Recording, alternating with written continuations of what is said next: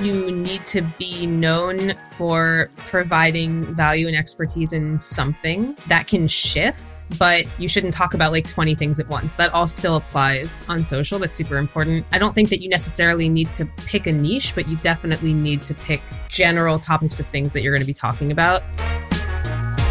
Well, what's going on, everybody? Welcome to another episode of the show. Today on Mind Your Marketing, Erica Schneider, social media coach and creator, joins us on the show to talk about bro social, how to avoid it, what hooks are in your social media content, also how she approaches content creation and some of the advice that she would give to people who are looking to build on social media. So, if you're looking to do that, hang around. This is a great episode. Now, before we get into that, this is the Mind Your Marketing podcast. I am your host, Jordan Scheltgen, and I just want to say thank you today. Thank you for listening to us on the show. We put this together. We're now in our 240th something episode. Would not have been possible without you, the viewer. There will be no sponsored part to this post. I just ask that you share this post with one person who's trying to grow on social media. Share this post, share this episode with them, see what they think. And if you have any notes on it, please hit me up on Twitter or LinkedIn as well. All right, now let's sit back, relax, and enjoy this episode.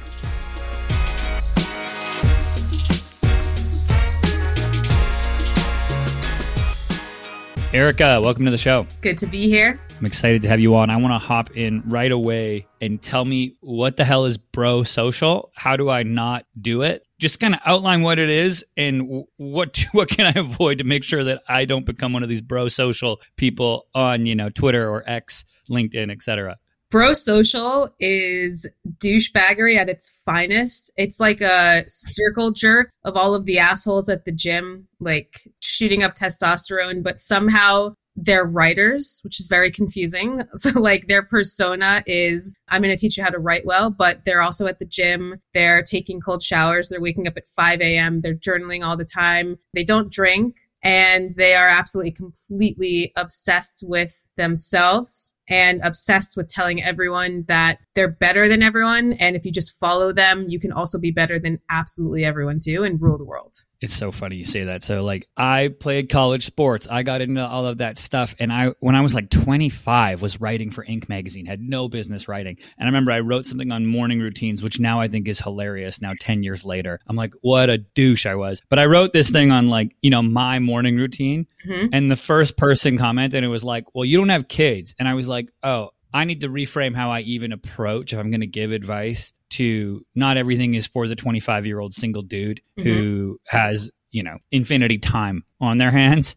And it's just such a yeah it was a very self-absorbed you know piece that still if you search how to wake up at 5.30 in the morning or 5 a.m it'll probably be at the top of google. But i hate i hate all of the words that i wrote and i'm just like oh cringe to like the nth degree. Yeah this bro social side of things is taking over. And i think there's people gravitate towards it because it's very similar to like multi-level marketing mm-hmm. scams you see where people are promising riches and join my copywriting course but then also resell my copywriting course i think this is part of this that isn't really out there that there's a whole model about affiliates that can get Andrew Tate esque very quickly. Oh, yeah. so now, out of this, you know, people who've just discovered one physiotherapy from the 1980s and and that eight hours of sleep is important, um, how would we tell people to I guess what's the other path if somebody wants to grow on social? Because these people that are out there doing that, the broetry, it can be look, they sing a good song and it gets to a lot of people. Mm-hmm. How do you kind of combat that or say, hey, don't put that, let's not do that? There's another way forward. How, if I came to you and I was like, I want to grow on social, you know, what are those first steps maybe that I should take that aren't the path to brodom? Yeah. So I would say the most important thing is to prioritize authenticity and that word gets used a lot. So it's kind of like some people are like fuck authenticity. And it's like okay well all it means is showing up as you and like feeling like you're being your true self in what you put out there. So if you are reading something that makes you feel cringy but you see that it works quote unquote works because it's getting a lot of engagement but it makes you feel like shit don't do it. like that's like the first piece of advice. People come to me all the time and they're like, I know it works. I don't like it, but I'm just copy pasting it because like I think that's what I'm supposed to do, but it feels weird. It's like just don't do that. Just just start by sense checking yourself. Like, am I happy with what I've just written or do I feel like an absolute asshole? If the answer is no and yes, like take a beat. I think that a lot of the bros are playing a bit of a character of themselves. They might be young and like just not know better. But I think that they lean into this, you know, people become like cult leaders and people get obsessed with them and then they're just like, they've got like this God complex. Like, I think there's a lot of that there. There's a lot of ego invested in it. I don't even know if they know why they're doing it anymore, but they're just kind of like this tumbleweed rolling down the hill of like, this sort of works. People like me. This is where I get my self love from is like from these people. If I lost it, I would be an absolute mess. And the best way to show up consistently and feel good about it and have fun and build meaningful relationships is to yeah, like not play a character of yourself is the best way to put it. You don't have to play a character. You can just be yourself. It's so true. And I think off of that, there really is the this push where a lot of these people are doing what I call like look at me social. Just look at me, look at me, look at me mm-hmm. versus look at how I can help. And yeah. if you're a marketer and you're looking at these people, a lot of times how they maybe built their personal quote unquote brand is it wouldn't actually apply to like a company or it mm-hmm. wouldn't work for a company and it would have to be a completely different strategy and layers of approval and legal and everything you know if you're selling a physical product yeah. so I always try to take those people at face value. And you're right, with the self grandizing tweets, like one of these guys was like, Oh, you're insignificant. If you left the world, blah, blah, blah. Like, it was like one of these things. And I'm like, okay, men are committing suicide at like a crazy rate. Actually, no, your friends and family will miss you dearly. Like, you know, don't. And there's like the only time I've popped off at one of these people because I'm like, they just annoy the shit out of me.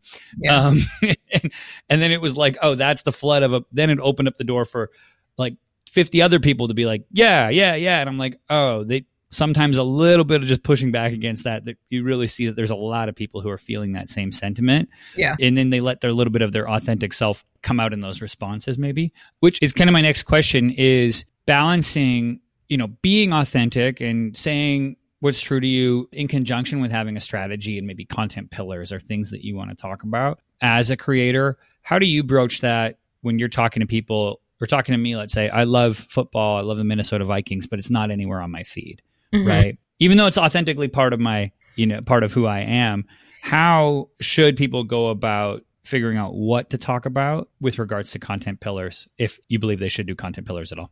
Yeah, I totally think that you should. I think that you need to be known for providing value and expertise in something that can shift but you shouldn't talk about like 20 things at once. That all still applies on social. That's super important. I don't think that you necessarily need to pick a niche, but you definitely need to pick general topics of things that you're going to be talking about. The way that you bring yourself into it is it's also kind of a personal journey, how much you want to share online. Like I don't share a lot of things on purpose because there's just things people don't need to know about me. But the things that I do choose to share, I do it intentionally because I know that it motivates me through certain parts of life that I know that my audience also needs motivation in. So like, you know, transitioning, I like I transitioned from freelancing to being ahead of content, you know, now I have a side business. There's lots of like transitions and figuring out how to overcome these obstacles that goes into that. And when you share kind of personal stories or anecdotes or struggles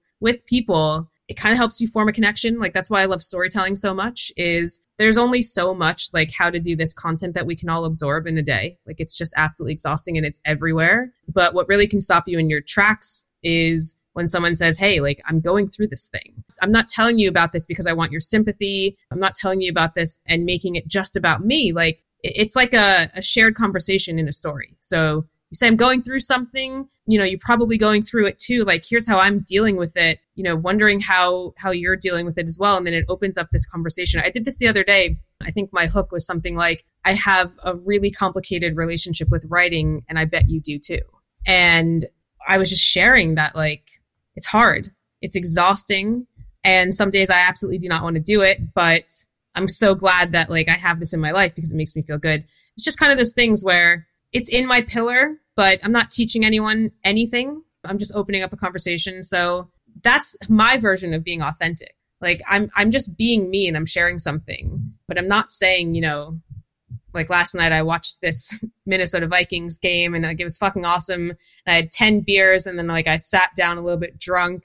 actually probably wasted after that and you know like cried for 2 hours about how I've got a complicated relationship with writing that is a completely different setup to a story that like nobody gives a shit about. Nobody cares about that backstory. Like you guys are not my friends, you're not my family. Like yeah, we have relationships that we can take offline and get to know each other, but like there's a line and crossing that line too often, like no one cares. Why would anyone care about that? Yeah, it's interesting on the storytelling side of things. I go and if I look at, you know, bigger creators, they never have woe is me stories or I like the world's out to get me, but I push through they're usually telling either a story of one of their customers or they tell a maybe a universally known story or they tell something that's more interesting than than a hero's journey and then they apply it. They give the lesson pretty you know it's like hook story lesson lesson lesson lesson lesson. And and i see that that gets through a lot easier or maybe I, at least i interpret it a lot easier and you can see by the metric it looks to be so too.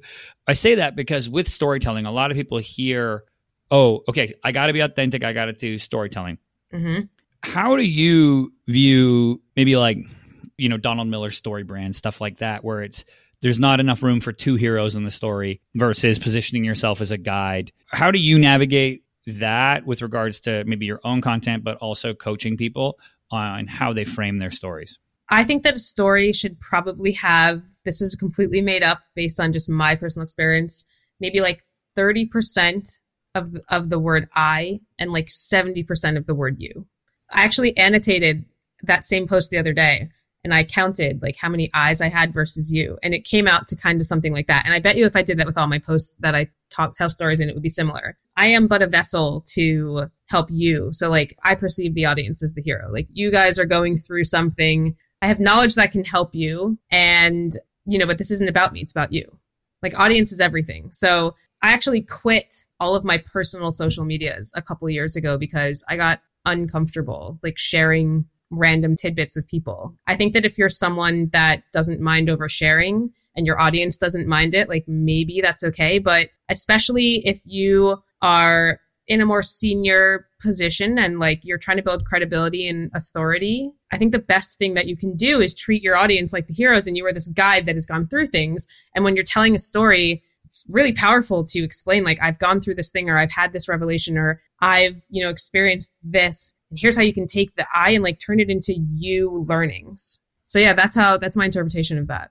I like it. I'm reading this book right now, Art of Impossible, but he breaks down essentially like the time trade-off between the reader and the and the writer or the person who experienced it. Mm-hmm. It's like a book might be 10 years of experience that you get for 3 hours, you know, a blog post might be 2 3 days of work that you get for 2 minutes and it's like always framing on how can you make the time value equation really really good for the viewer Yep. I like that thinking. I love this, uh, you know, the eyes and yous thinking it should be a lot more to you. It should be a lot more how am I giving value or using the story to just yeah, teach something. Now, on the technical side of things, I mean, you have it's called the Book of Hooks, which is the and writers, copywriters, they love talking about hooks and they're very very important. For somebody who doesn't know what the hell a hook is, in copywriting. They're maybe a graphic designer or they're a CMO being like, I keep hearing everyone tell me we need better hooks. I guess one, what is like, what is a hook at a, at a foundational level? And then two, what is the book of hooks that you put together? Yeah. So a hook is the first line, plain and simple, of anything that you read, but it can be longer than that depending on the platform or the medium that you're reading it on. Essentially, it's the piece of writing or the part of the narrative that makes you feel something or makes you feel inspired, curious, any of those emotions, and you want to keep reading. The hook makes you keep reading. If there's a bad hook, you're probably not going to keep reading. The thing thing that drives me crazy about all the bros is they're like, you need to put like 90% of your effort into the hook and like 10% in the rest. I think that's insane. I think that you need to spend a ton of time on the hook and then you spend an equally amount of time on the body because what happens is if you have a really good hook and you don't deliver on the promise or it's just absolute shit afterwards then you've essentially written clickbait and you've overpromised and underdelivered and that's the worst thing that you can do with content um, and i think a lot of bro culture does that as well but a hook is those first few lines. On Twitter, it's the entire first tweet. So those 280 characters. On LinkedIn, on mobile, you've got one line. On desktop, you have, I think, three or four lines. And that's what people see before they have to click see more. So the reason why it matters so much is like people are scrolling at a rapid pace on social. Um, the same thing happens in blogs or, you know, skimming and scanning things quickly. And if you don't give them a reason to stop, they're not going to. So if you've spent all of this time crafting this amazing body worth of work that you think is valuable and you get frustrated that not a lot of people are reading it, it probably has to do with a weak hook. And of course, the opposite is true. If you attract people with the most amazing hooks ever and you can't deliver, then your credibility is gone. So, yeah, it's the first line. Yeah. And anyone who wants to see this play out in like, go and watch your favorite YouTuber and mm-hmm. see how they've scripted things where they have their first three seconds, that's their hook. And then they have a bunch of mini hooks throughout their content. Mm-hmm. They have mm-hmm. re engaging lines. They do value delay where they always put the, the carrot is always getting pushed 30 seconds further to build so much tension that you end up sitting around watching 10 minutes of somebody, you know, doing something almost nothing, but they've talked to you. I try to learn a lot from that to apply to writing and be like, okay, where do my re engagement lines like how can i do some value delay or build tension? And taking a little bit more of that technical you know side of things to the copy itself. Where do you stand on reusing content? Like kind of recycling and reusing uh, maybe not word for word but taking hey you had this thread that went let's say it did okay you know mm-hmm. a year ago.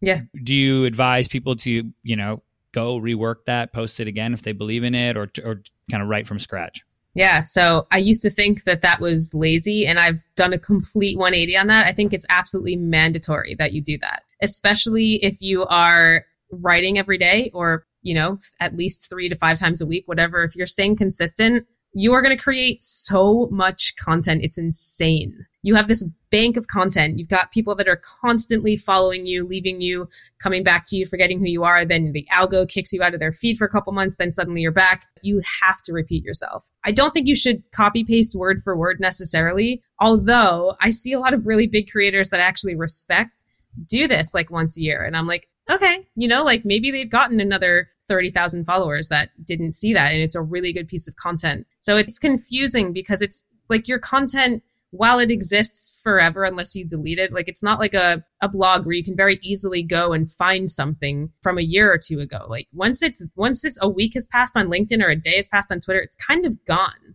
So I think it's a shame not to. You're also going to totally burn out if you don't. But yeah, Amanda Natividad, the VP of marketing at SparkToro, she posted something today actually saying, is it better to repurpose or remix?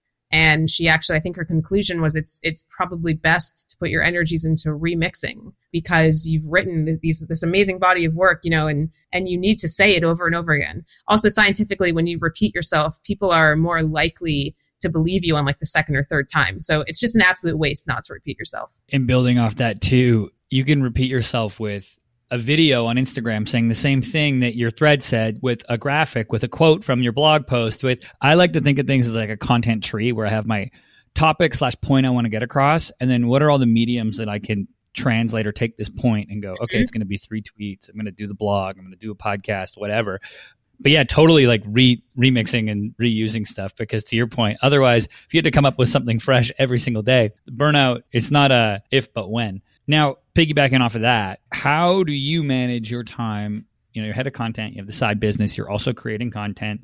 Do you batch in a in one day? Do you do a little bit of writing every day? What is your method for creating?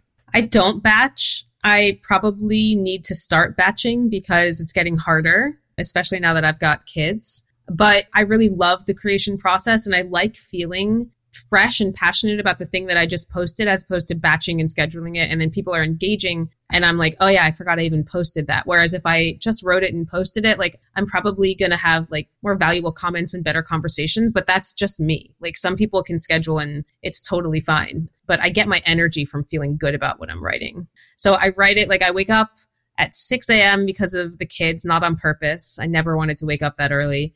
Um, and then I take care of them for a bit, and then I kind of sneak off for 30 minutes while my wife takes over, and I'll try to get a post out. It used to take me hours, and now I can I can probably get like a LinkedIn post out in like 30 minutes. So my morning is like content creation for social, engaging, like getting that kind of done. I'll definitely revisit it throughout the day, but like I don't have to think about, okay, like I didn't get content out today. And then, yeah, I'll go to work, do my stuff for work, do my stuff for my side business. It's all kind of intermingled at the moment. Again, like I'm thinking maybe I should probably batch it a bit, but I've never been someone that can follow a routine very well. So maybe the constraints could be an interesting project, but it's not my natural go to. Yeah, batching is interesting I've done both. I just always find my energy and aptitude, everything, my levels are way higher in the morning. And Yeah. if I'm trying to do a day where, like, oh, today's my writing day, let's say it's Monday, come 3 p.m., I'm just going, like, I may as well just be hitting all the keys at once. It's making no sense Yeah. what I'm putting down on there. And it's, I'm, I'm fatigued.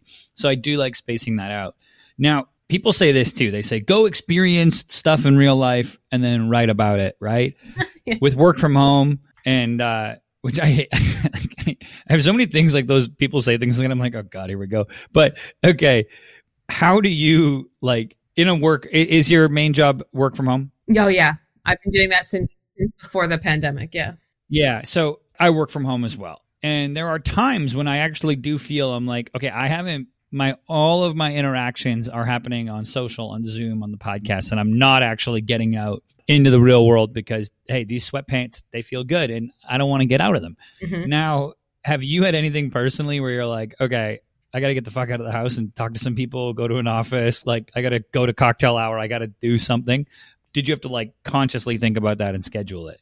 Yes, absolutely. So like COVID ruined my social life. Like I'm sure it ruined everyone's social life and everyone obviously it ruined people's actual lives. But I used to like have tons of friends and do stuff and now I kind of don't do anything and it's just bad. So I do have to force myself like okay, I'm going to text my friend like a week ahead of time and like make sure that I have like an actual lunch date on Sunday or something. If I don't do that, like I just won't find the time because I'm so busy on social and like doing work, which is like kind of embarrassing to admit how much time I spend on social, but like it, it's also growing my business. So it's just one of those things where you're just talking to people online all day. Um, some of them have become good friends that I talk to on the phone a lot too, but yeah, for in real life stuff, I have to absolutely schedule things. Like if neighbors or or neighborhood things are happening, I'm like, yes, like I will absolutely be there. I will go because if I don't go, I don't know when I'm going to talk to anyone. Yeah, outside of my house. So absolutely.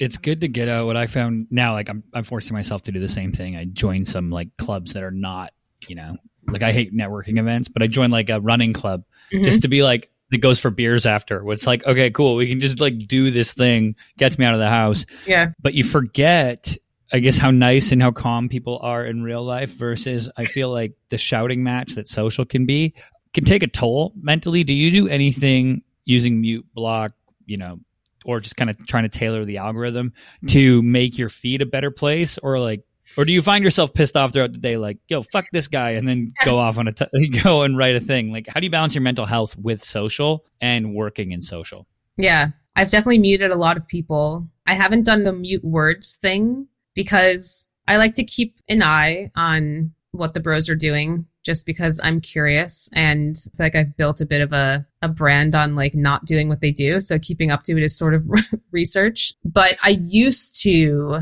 get really annoyed and like comment on their stuff. Or if they commented on my stuff, I'd be like, ah, and we kind of get into it. I sort of stopped doing all of that because you just reach a point where you're like, what is the point of this? Like, I think when you're new in a place and you see something that you don't like, you want to change it. When you've been there for a while, you sort of realize like, this is a pick your battles. This it's it's just like life. Like you have to pick your battles. I'm not going to stop the bros. Like I'm not going to, you know, make feminism main mainstream on Twitter. Like it's not going to be be a thing. And that's okay. Like I feel like I found my people at this point. So my feed is actually pretty good. Most of it is filled with like good, nice people that aren't doing douchey things. But yeah, you just gotta like, you just gotta let it go. But I respect the drive of newer people to the scene that are like, fuck this, because that's kind of just how it works, right? Like you play your part and then you pass the baton. So I feel like I've I've sort of passed the baton a bit. Like I don't I don't have any interest in messing around with these people. I've got businesses to build, kids to raise, like just someone a bit I'm a mm-hmm. bit fresher and younger can handle it. yeah the real life things to, to do right? Like on the on the backside of it. I i find in just one note on that like the mental health or like or not even mental health but the i guess calling people out. And what i i really like about what you've done is whenever you call people out you then give alternative path and an alternative way. Because I personally, whenever like it's easy to also become labeled if you're just a person who's complaining without giving an alternative, it can come across as you know not your feed, but other people can come across as like whiny with no Oh, yeah. alternative, and then I'm like, Really. I'm like, oh, this is just I hate all of this. I hate I, I don't like the initial content. I don't like the whining underneath. I'm like, I just need to block the whole thing. So then I'll end up just muting or blocking the whole thing. Yeah. But I do like when there's actually, you know, that's bullshit. Here's what to do. Mm-hmm. One, two, three, with some specifics. So I, I do appreciate that you do do that. Um, I mean, that's the best way. Uh, like, if you're going to make an argument, you should support your claim. And nobody likes whiny people in real life anyway. Social is just real life. Like, do you go around meeting people that you don't know and just like whine to them and complain all the time? Probably not. Like, maybe, but hopefully not. So it's the same on social. Yeah, it totally. Well, Erica, before I let you go, let people know where they can connect with you online and where they can grab some of the digital products that you have. Yeah. So the best place is to join my newsletter if you are not totally over newsletters yet. I try to make mine as valuable as possible and worthwhile. So it's poweryourplatform.carrd.co. Card is spelled weird. It's um C A R R D. So poweryourplatform.carrd.co with two R's. And in the footer of the email that we send twice a week, you'll be able to find my digital products. So I've got a, a course on how to grow authentically on social and how to write well. I actually I had the book of hooks products, but it's currently not there because I just launched um, kind of like a remix of it with my friend Rob Lennon to like bring AI into it, and then we have an hour long video showing how you can edit the output through an editor's lens. Because personally, I would never have AI do my writing for me, but if it gives me an okay first draft and saves me time, great. But you need to know how to edit it. So that's live at the moment. I'm not sure if it'll still be up when this comes out. It's called the Hooked on Writing Hooks bundle, but it'll be up again around Christmas and I'll pop it in the footer of my email. So those two things right now. And then I've got a cohort coming up in November as well called Platform Launchpad. And I'm doing that with my business partner, Casey Jones. And it's all about how to not just grow an audience, but if you're an entrepreneur, which is our target audience, then how can you like build your business online, actually reach those clients that are going to pay you good money? So Awesome. Yeah. So go. We will put links to those in the show notes, but go get on the newsletter, check out some of Erica's products, and at the very, very least, give her a follow on X and uh, LinkedIn. Erica, thanks so much for coming on today. thank you for having me. All right, everybody, that's it for this episode. As always, I'm your host, Jordan Scheltgen. Hit those like, share, subscribe buttons at the bottom of your podcast or YouTube app, and I will catch you next time.